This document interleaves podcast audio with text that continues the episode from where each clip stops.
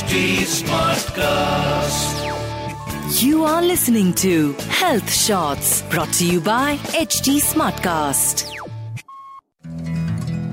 कुछ साल पहले फ़ेमस सेलिब्रिटी ओपरा विंफ्री जब इंडिया आई थी तो उन्होंने इंडिया के अपने विज़िट को तीन बातों में कहा था जो उन्होंने तीन मेन बातें नोटिस की थी उनमें से दो बातों का ज़िक्र मैं यहाँ नहीं कर रही लेकिन एक बात का ज़िक्र वो मैं ये करने वाली हूँ कि उन्होंने कहा था कि इंडिया में हर जगह केओस है। इतनी हैवीली पॉपुलेटेड कंट्री है ये।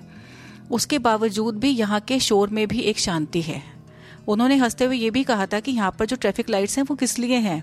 लगता ऐसा है कि वो इसलिए है कि लोग उनको क्रॉस करते रहते हैं लाइक बहुत अनबायसली क्रॉस करते रहते हैं, उनको फ़र्क ही नहीं पता चलता कि रेड लाइट है and we are suppose to stop here तो उन्होंने इस बात को, पर हँसी भी थी और साथ में ये भी कहा था कि यहाँ के शोर में भी एक आध्यात्मिकता है, एक शांति है।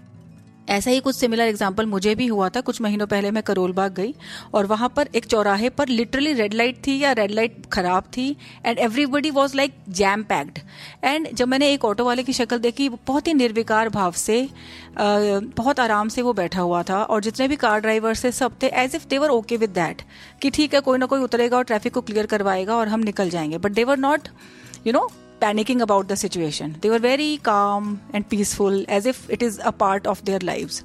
So, मुझे लगा कि इंडिया में जो भी ड्राइविंग करता है, उसको आध्यात्मिक वो अपने आप ही हो जाता है स्पिरिचुअल हो ही जाता है, क्योंकि यहाँ का ड्राइविंग सीन इतना खराब है कि वो आपको पुश कर कर इस तरफ़ ले जाता है सो so फ्रेंड्स ये तो हुई मज़ाक की बात आ, ये बात भी हमें ज़रूर ध्यान रखनी चाहिए कि ऐसा क्यों कहा उन्होंने। जो बाहर के लोग हैं वो आकर हमारी कंट्री के बारे में एक अनबायस्ड वे में कुछ ऐसा ऑब्ज़र्व करके जाते हैं कि जो हम यहाँ पर पैदा हुए हैं हम उस चीज़ को नहीं देख पाते।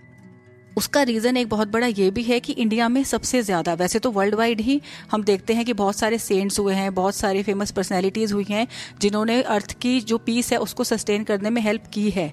बट इंडिया में इस तरह की अवेकंड सोल्स सबसे ज़्यादा पैदा हुई हैं।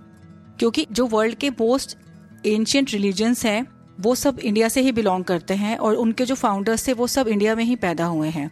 फॉर एग्ज़ाम्पल महावीर हैं, राम, गुरु नानक, बुद्धा, ये सब इंडिया में ही बॉर्न हुए हैं और उन्होंने सब जगह प्रचार प्रसार किया है, जिसकी छवि, जिसकी वाइब्रेशन हमें आज तक महसूस होती हैं। साई बाबा बहुत रिसेंट एग्जाम्पल्स हैं and even today I don't know if you are aware of this fact or not कि इंडिया में स्पिरिचुअल टूरिज़्म सबसे ज़्यादा है। इसका कोई तो रीजन है it means people are still more awakened here anyway अब मैं दूसरी बात पर आती हूँ। ऑथर पाउलो कोहलो की एक बुक है द विनर स्टैंड अलोन उसमें उन्होंने कहा था कि हम सब बहुत ज़्यादा शोर मचाते हैं कि हमें अर्थ को बचाना चाहिए, हमें अर्थ को बचाना चाहिए, अर्थ खतरे में है। उन्होंने एक बहुत इंपॉर्टेंट बात कही थी कि अर्थ ने हम सबको शरण दी हुई है। तो अर्थ इतनी पावरफुल है कि वो जब चाहे पूरी मानव जाति को सिरे से खत्म कर सकती है और दोबारा अपने आप को बसा सकती है। तो ये बात कहने की बजाय कि हमें अर्थ को बचाना चाहिए, हमें अर्थ को बचाना चाहिए we should say it in a reverse order कि हमें खुद को अर्थ से बचाना चाहिए। सो so, ये बात संभव मुझे याद रही थी क्योंकि आजकल के सिनेरियो में जब हम देखते हैं कि चारों तरफ़ हमारे इस तरह की बातें हो रही हैं कि हमें अर्थ को बचाना है हमें लाइट्स ऑफ़ करनी है हमें पानी का ख्याल रखना है हमें रिसोर्सेज को माइंडफुली यूज़ करना है तो ये सब जो चीज़ें हैं ना हमारे दिमाग पर एक तरह का प्रेशर क्रिएट करती हैं जो कि ये जो प्रेशर है वो हमें एक गिल्ट की फीलिंग से भर देता है हर time which I think we are not suppose to take that guilt मैं आ रही हूँ अब तीसरी बात पर लेखिका आयन रैंड अपनी बुक में लिखती हैं फाउंटेन हेड में कि खुशियों को गिल्ट क्यों माना जाता है। आप देखिएगा हमारी सोसाइटी में या वर्ल्ड वाइड हम कहीं भी देखते हैं तो जो भी बंदा खुश है ना, उसको समहाउ समाज इस तरह से कुछ देखता है कि उसको गिल्ट की फीलिंग आए। Be it smoking sex parting और इस तरह की जो भी चीज़ें हैं, चाहे ड्रिंकिंग हो या कुछ भी हो so basically enjoyment is not a sin if you are trying out different relationships it is not a sin लेकिन हमारे यहाँ इस तरह का सीनियरियो क्रिएट किया जाता है कि you should think about it and all that कि इस तरह से कि आपको एक एक फीलिंग गिल्ट की फीलिंग घर कर जाए, आप कभी भी खुश नहीं रहते। मेरे घर में दो ट्वेल्थ ग्रेडर्स हैं, मेरे भतीजा और भतीजी, और मैं, वो बच्चे जितना प्रेशर लेते हैं ना कभी कभी उनको देखकर मुझे, उनके ऊपर बहुत ज़्यादा तरस आता है।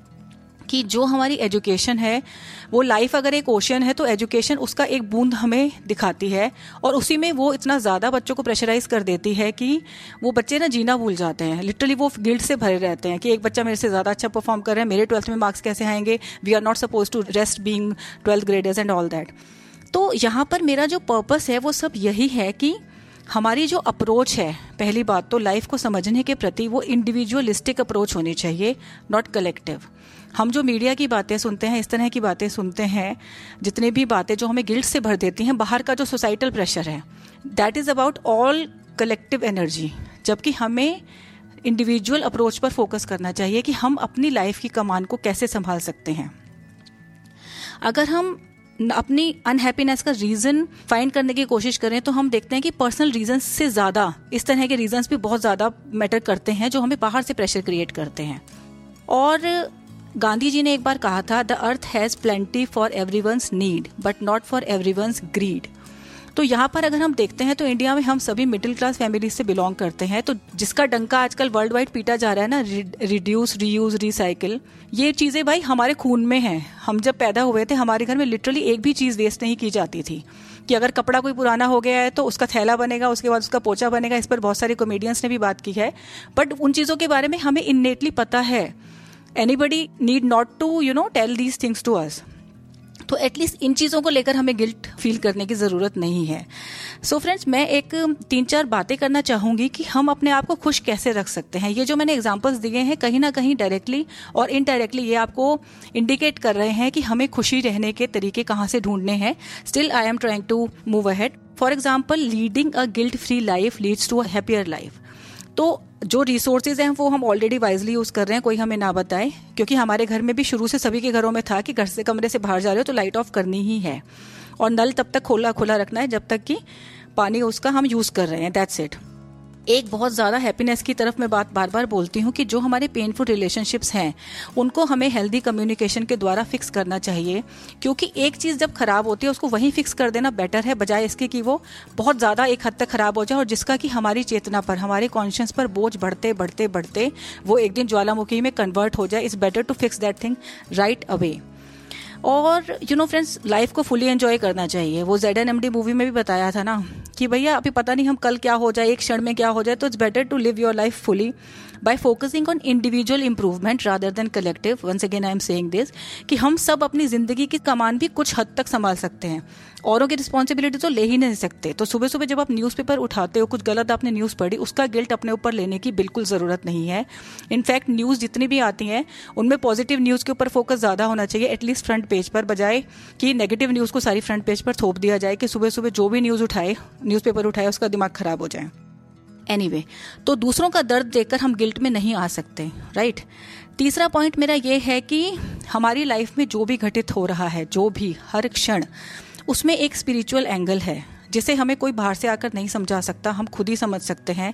We should try to focus on that and you know friends एक प्रेग्नेंट मदर जब होती है लेडी प्रेग्नेंट होती है तो उसके लिए कहा जाता है that she should have happy thoughts she should be happy और उसको खुश रहना चाहिए ताकि जो गर्भ में बच्चा पल रहा है, वो भी एक हेल्दी बच्चा पैदा हो और वो बड़ा होकर भी उसी तरीके से पॉजिटिविटी में बड़ा हो। सिमिलरली यू नो आपने कभी इस तरह से सोचा है all of us are pregnant with thoughts at all times तो अगर हम कर्म की दृष्टि से भी देखते हैं तो अगर हम अच्छा सोचेंगे तो अच्छा ही बोलेंगे और अच्छा ही बोएँगे. तो इवेंचुअली वो जब थॉट्स एक फ़िज़िकल फॉर्म में मैनिफेस्ट होंगे तो वो भी डेफिनेटली पॉजिटिव ही होंगे.